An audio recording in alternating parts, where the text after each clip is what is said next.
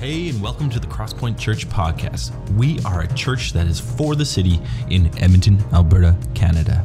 We are passionate about helping people become fully devoted followers of Jesus. So, if you're just joining us for the first time, we would love for you to check out our website, thecrosspointchurch.ca. There you can find ways to connect with us and see what's happening at Crosspoint. Now, let's listen to this week's Sunday message.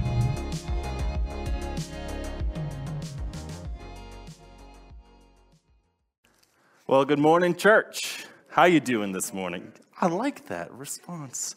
Welcome to you all. If you're joining us in the house or online, we're just so glad you're here this morning. It's good to see you. It's good to be with you. Now, today is the culmination of our annual week of pursuit and prayer, we like to call Solemn Assembly. And so, if you're here today and you're not familiar with Solemn Assembly, this is how we spent the past week. We hosted three unique events or various online activities where we were present to God, we repented of sin, and we prayed for others. But above all, we sought God to know His will for our church and for our community in the years to come. And so now we would love to take this moment to invite you to share those stories, what you've been hearing from God and what He's been saying to you. And so we do this because we want to listen to God together as a unified body. And so, if you, um, if God has been saying something to you this past week, we would encourage uh, you to share that so you can encourage the rest of the body and edify us. And so, we just want to hear about that. So, there's two ways you can share that story. First, you can grab one of those connecting cards in the chair in front of you uh, and write what God has been saying to you on the back, and then you can bring it to the connecting point with David or just put in one of the donation boxes. Or you can message us at thecrosspointchurch.ca, uh, info at thecrosspointchurch.ca, and then um, we'll get your messages in that inbox as well. Now, everything that you share in this way that is helpful will be shared with others, but it won't be identifiable. But it is helpful if you include your name. So I hope that you will include your name because we might have more questions. Uh, you know, what, what did you think when God said that to you? Uh, and we would love to hear your stories and have your name attached if you don't mind. So we'd love to ask you to share what you've been hearing from God with us. Will you do that? And so we look forward to hearing those stories. Now, Today is week seven in our series in 1 Peter. Um, we're calling it Foreigners in a Broken World. Now, if you're a note taker, uh, you can find today's notes at thecrosspointchurch.ca slash notes, and you can use these to jot down your thoughts and follow along. Now, let's, let's get right to it and jump into today's passage. And so today we're going to look at 1 Peter chapter 4, starting with verse 1. So if you have your Bibles, this will be near the end. Otherwise, you can follow along on the screen. And so, what Peter is doing is he's writing to what he calls the exiles of the dispersion, to the church, this group of people that has been run out of town. Their neighbors literally have driven Christians out. And now they're out of place in the world where it is neither safe nor popular to follow Jesus. And in this letter, Peter has been reminding them, reminding us of our unique relationship with God, how we should live, suffer, and if necessary, even die. And so I'll tell you right up front today we're going to be talking about suffering for righteousness' sake. That is, suffering to do what is right in the eyes of God. And so let's read together, starting with chapter 4 and verse 1. Peter says, Since therefore Christ suffered in the flesh, arm yourselves with the same way of thinking, for whoever has suffered in the flesh has ceased from sin. So as to live the rest of the time in the flesh no longer for human passions, but for the will of God. For the time that has passed suffices for doing what the Gentiles want to do, living in sensuality, passions, drunkenness, orgies, drinking parties, and lawless idolatry respect to this. They are surprised when you do not join them in the same flood of debauchery, and they malign you. But they will give an account to him who is ready to judge the living and the dead. For this is why the gospel was preached even to those who are dead, that though judged in the flesh the way people are, they might live in the spirit the way God does. This is the word of the Lord. Thanks be to God. Let's just pray before we dig in. Lord, we, like David said, we prepare our hearts for the truth. And so we know today that the word is dangerous to the kingdom of darkness. We want to become dangerous to the kingdom of darkness. And so, in our hearing this morning, prepare us to be changed without, without reservation. And so uh, I pray this dangerous prayer turn our lives upside down if necessary. Turn my life upside down if necessary. Because we need a move of your spirit through your word this morning. So help us, I pray. We love you for it. And all God's people said, Amen. Amen. You know, I was 19 years old when I really committed my life to Jesus. And I was this lost and confused kid who made a lot of mistakes. If you have a a spare couple minutes, I'll give you the list of my mistakes. And there was a lot of them. And behind me was this trail of broken relationships. And so I had this history of drug abuse, and I had been living uh, to satisfy one desire to the next. And it, after it was all said and done, when I was 19 years old, it left me alone, ashamed, and literally physically sick. And so at 19 years old, I lay sick in a hospital bed and I wondered if I still had a future. But God, but God revealed himself to me in a powerful way. And some of you know this story. He physically healed me, and He healed my heart as well. In a move of His power by His Spirit, He saved me and He washed me clean. And He's been doing a work of restoration in my life ever since. However, if you've been there, if you've lived that story, if you have a similar story to my own, or a different version of that story, even where you once were in sin, but now you've come to God, you know that there's one thing you learn. You know that this is true.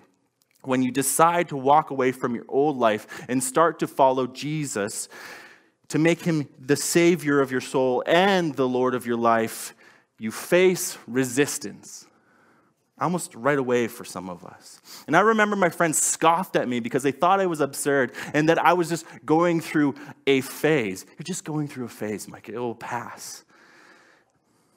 And since then, you know, following Jesus and doing what is right has become more and more at odds with society and has come at a greater and greater personal cost for me.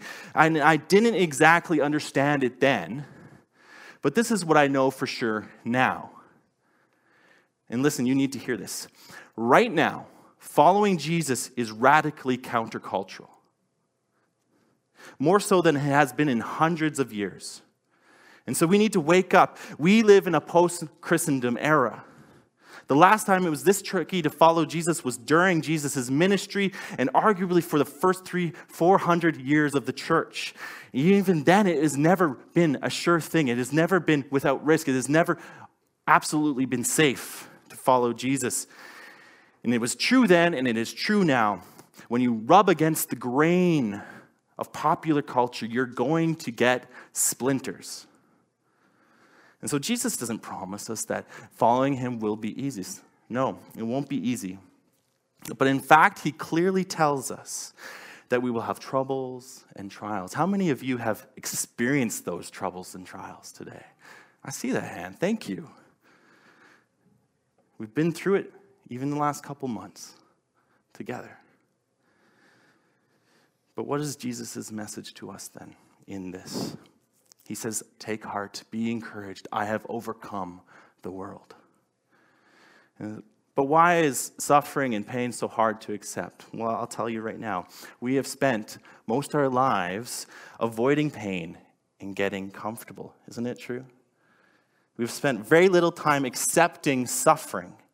Pharmaceuticals, modern medicine, yeah, big full pantries, ice melt, you know, indoor plumbing, heating, the little kickstand thing that goes on the door to hold it open, yeah, that avoids pain.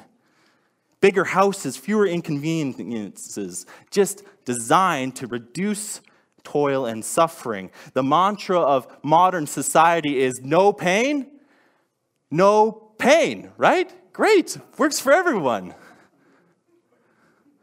And while none of these things is wrong, no, they're not, perhaps, maybe just perhaps, we've lost sight of our priority. And so, as followers of Christ, could it be that we have circumnavigated suffering? Okay, but what, at what cost? You know, Peter earlier in his letter tells us that it is better to suffer for doing good than to do evil and get even. But there's more to it than that. And so that brings us to our passage today. But listen, this is the big idea I want you to catch today before you leave. And we're going to unpack it this morning. If you are eager to do the will of God, you need to be willing to suffer. If you are eager to do the will of God, you need to be willing to suffer. And if you're truly a follower of Jesus today already, in one way or another, you have or you will suffer. That is the cost of following him.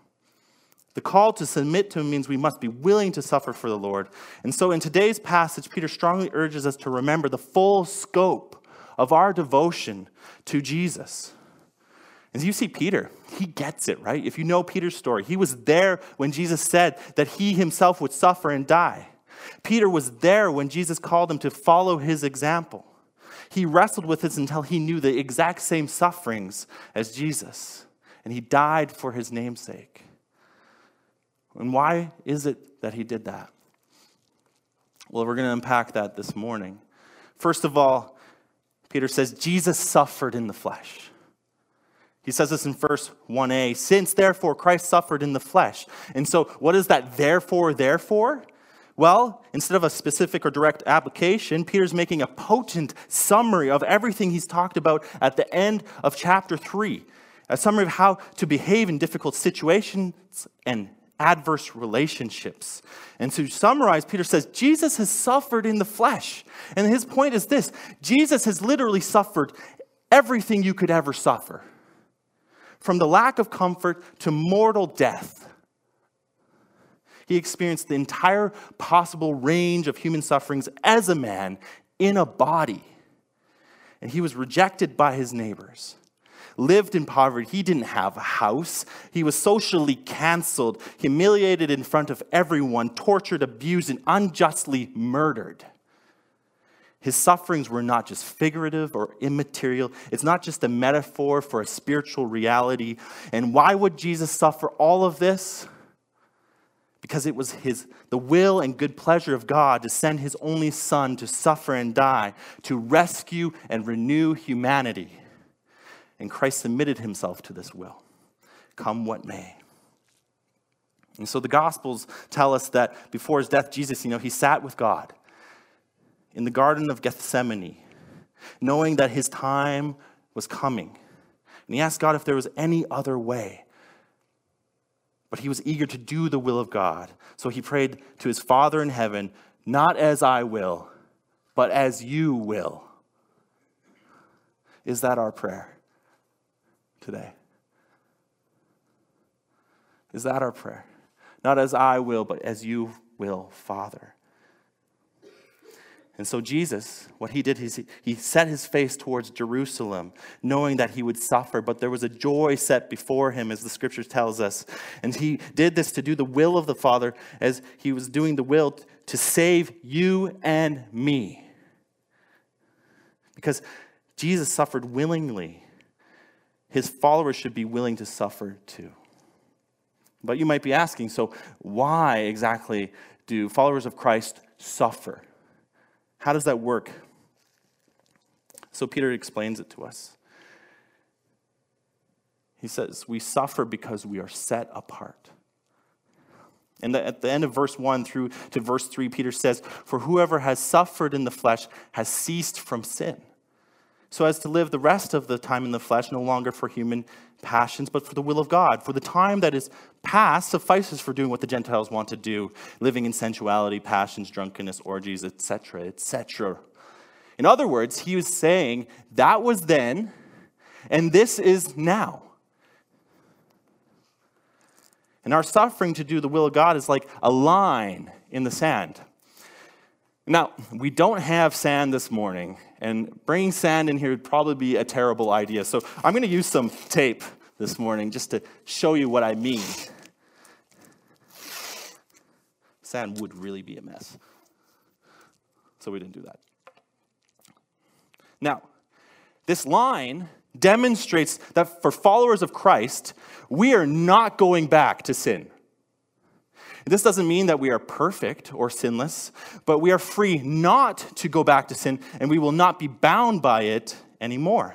And so, God, what He did, and Peter says this in the beginning of the letter, He chose us, and through faith, we are His.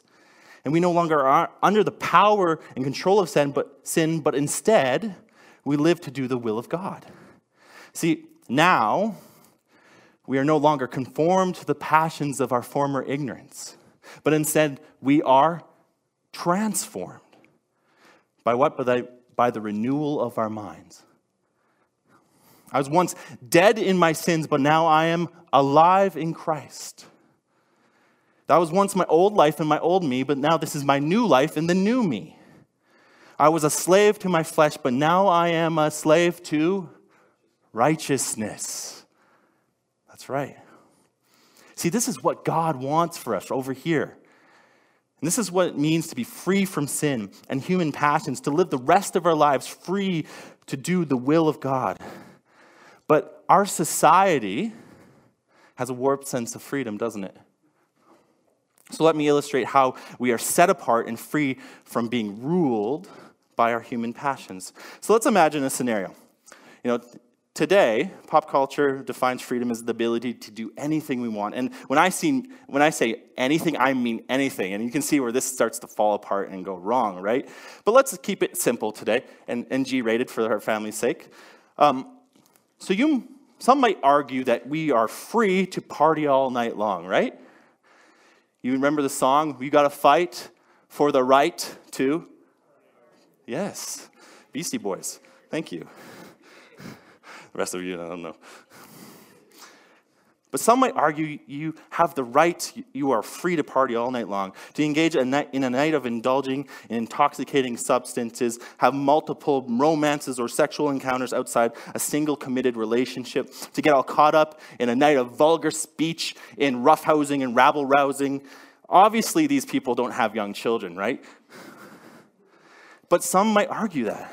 Now, the problem is that those who argue in this way must insist that they are also free to grow broke living this way, to breach the trust of those they love, to cause physical harm to themselves or others, and wake up extremely unwell the next day, filled with regret, self loathing, and under the weight of a crushing depression.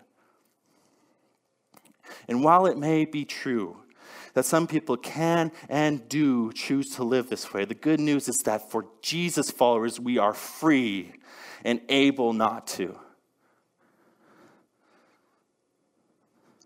And this is the will and the wisdom of God.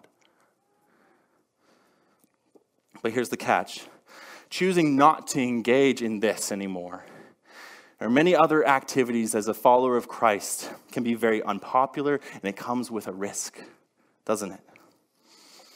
See, Peter warns us what that looks like, that we may suffer for doing what is right in God's eyes. In verse 4, he gives us three reasons why followers of Christ suffer to do what's right. First, he says, doing what is right is countercultural. Peter says that when we abstain from sin, unbelievers are surprised by their sin. Some translations say that they think it's strange that we do not join in in the flood of debauchery. Listen, doing the will of God can be strange to unbelievers in popular culture. We've felt that, we've seen that. Number two, Peter says doing what is right is isolating. Peter says unbelievers are surprised when we do not join them in sinful activity. See, saying no to this automatically makes everyone uncomfortable, doesn't it? It creates this uneasy us and them dynamic. And finally, this leads us to the third reason we suffer as, as followers of Jesus, which is doing what is right is confronting. See, Peter says that for followers of Christ, when we swim against the current of society, we create a convicting standard of morality that unbelievers cannot live up to.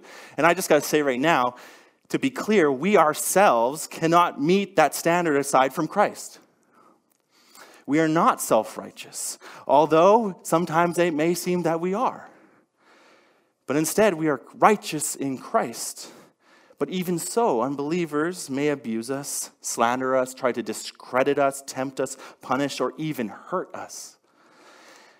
And how we suffer is relative to our time and place. But the reality is that even today, many believers die for doing what is right for the sake of Jesus' name.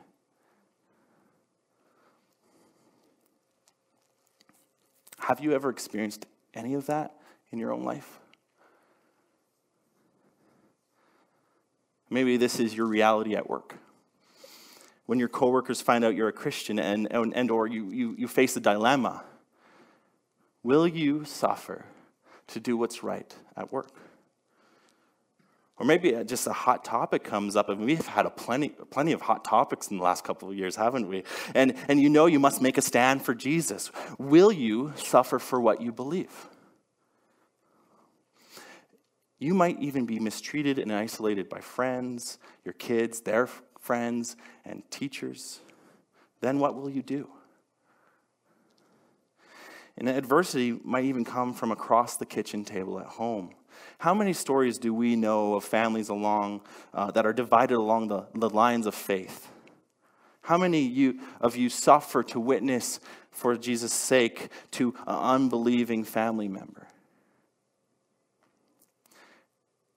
The truth is, you might even be abused by those you help. I've experienced that. Or to those you've witnessed to, about Jesus to, shared the gospel with. Are we willing to suffer to do that? So, this is how we suffer to do the will in our everyday lives. Now, it's worth acknowledging today that people in our church family not only suffer in this way, but they're suffering from sickness, loss, and terrible circumstances. And the good news of Jesus is here for all of us who suffer in various ways. The good news is this God will not abandon us, He won't. This is His promise. By faith, we have salvation, healing, and communion with Christ and because of his perfect life, death, and resurrection. And for those of us who suffer to do his will in the way we're talking about today, Peter has a special encouragement. He says in verse 5 that those who make us suffer, they will have to give an account to him who is ready to judge the living and the dead.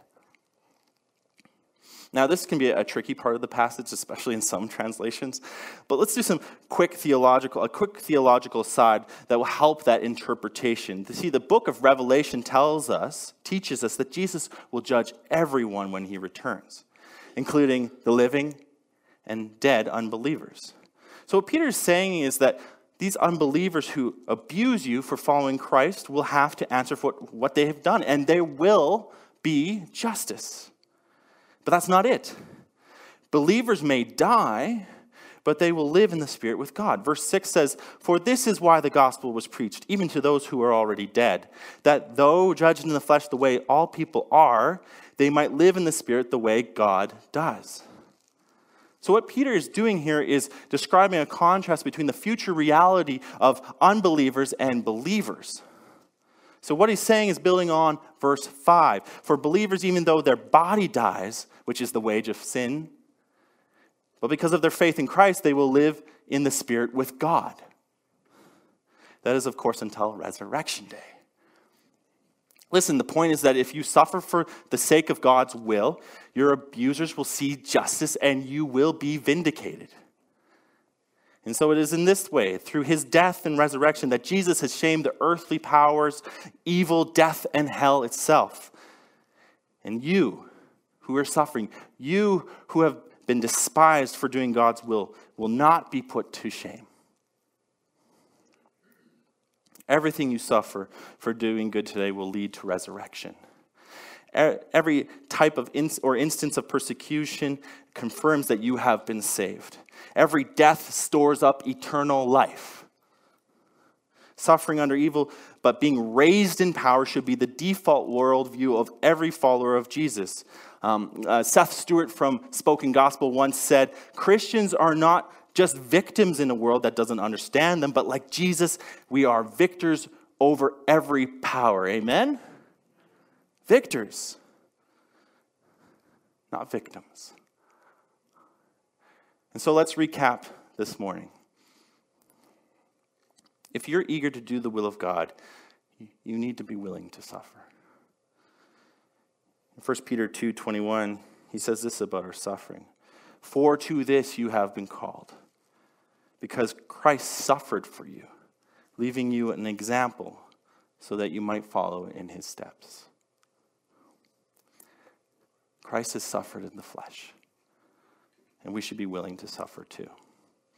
So it is with this understanding this morning, we want to ask the question what does Peter say we should do? And so, with that, let's return to the middle of verse 1. Again, referring to the example of Christ, he says, Arm yourselves. Arm yourselves with the same attitude. Some translations say same way of thinking, the same mind of Christ. But Peter gives us this military like command. In the mood of reality, which he gives this imperative is this Jesus literally suffered in every way possible for us. So arm yourself. We need to be willing to do the same for his sake. And so it's like they say to be forewarned is to be forearmed. What Peter is urging us to do is to prepare ourselves for suffering, both mind and body, to live in such a way that expects and accepts human suffering as part of following Jesus. And so, this word here Peter uses for arm, it's a military word in the Greek, hoplizo, which means, in the context, to furnish yourselves with the weaponry of warfare. In other words, our intent to suffer the sake, for the sake of Christ is not a way to just avoid sin, but in fact, it is the way to dismantle the devices of evil, resist the flesh, and even bless the world. It's not just passive, instead, it's active. So let's get really practical this morning. How can we arm ourselves with the same attitude of Christ? What is the weaponry needed for the battle of doing God's will? Especially if it means that we might suffer let's talk about two things. We need to arm ourselves against defensive thinking and defeated living. See, the attitude of Christ arms us against these two products of suffering. First, with the humility of Christ, and second, with the perspective of Christ. First, we need the humility of Christ to resist the impulse to retaliate, right? To not give in to our pride, but and to retaliate. The suffer as Jesus has. Second, we need the perspective of Christ to keep our present and eternal victory in full view. God will not abandon us. We need both if we want to avoid sleepy, safe Christianity and risk suffering to do God's will because we're eager for it. So let me speak to three groups this morning. Um, then we're going to pray together because we're going to need prayer for this. First of all, to those of you who are in the room and you've been poorly treated for the sake of Christ, resist. Just resist. Resist the urge to retaliate when you are abused for the sake of Jesus. It's better to suffer to do good than to do evil and get even. And I, I know some of you have been hurt. I've been hurt before too. And I know it's hard. You're not alone, you're not forgotten and it is worth it. Let me remind you Jesus is worth it. And if that's you, my prayer for you this morning is that you would respond to adversity in the same way that Christ did. More specifically, when people begin to speak or act against you, the first thing you would reach for would be the humility of Christ. Not for scathing um, comebacks, complicated rationalizing, or malicious actions, but instead it, you would put on the humility of Christ that you would be like him who humbled himself by becoming obedient to the point of death, even death on a cross. Put on humility. Reach first for humility. Number two, second, uh, there's a group of people in here, and you, you, you've suffered, and you feel like the feet have been taken right from under you. And to those ones, um, you know, who have given up or want to give up, I just urge you, hold on. Hold on. Hold on. It's not over yet. I know it's hard. And I know it's even harder to get back up, but let me remind you Jesus has overcome the world and he will not abandon you. It's not over yet. And so, if that's you this morning, my prayer for you is this that you would know and experience your victory in Christ. That you see with an eternal perspective, with joy in all circumstances, because you have a sure hope and future in Christ. The battle is not over, and you will not be shamed. You will not be shamed. He will come for his people, his church, the bride. He loves his bride. He's a good groom. Now, finally, if you're here today, this last group, and you might think this message is not for you, uh, please hear me. I'm not here to guilt you or point you out. This message is as much for me as it is for anyone. All I ask is that you consider alongside the rest of us this question What have I traded in exchange for my comfortable life? For my comforts in life? What have I traded? Have I traded something? And if that's you, my prayer is simply for you today is that you would not surround yourself with a life of defenses, build your life between walls, but instead that you would be open to knowing Jesus in a more intimate way and be right in the center of what he is doing. It's worth it, and that's my prayer for you. See, Jesus is giving everything for us, and all he asks for in return is our obedience.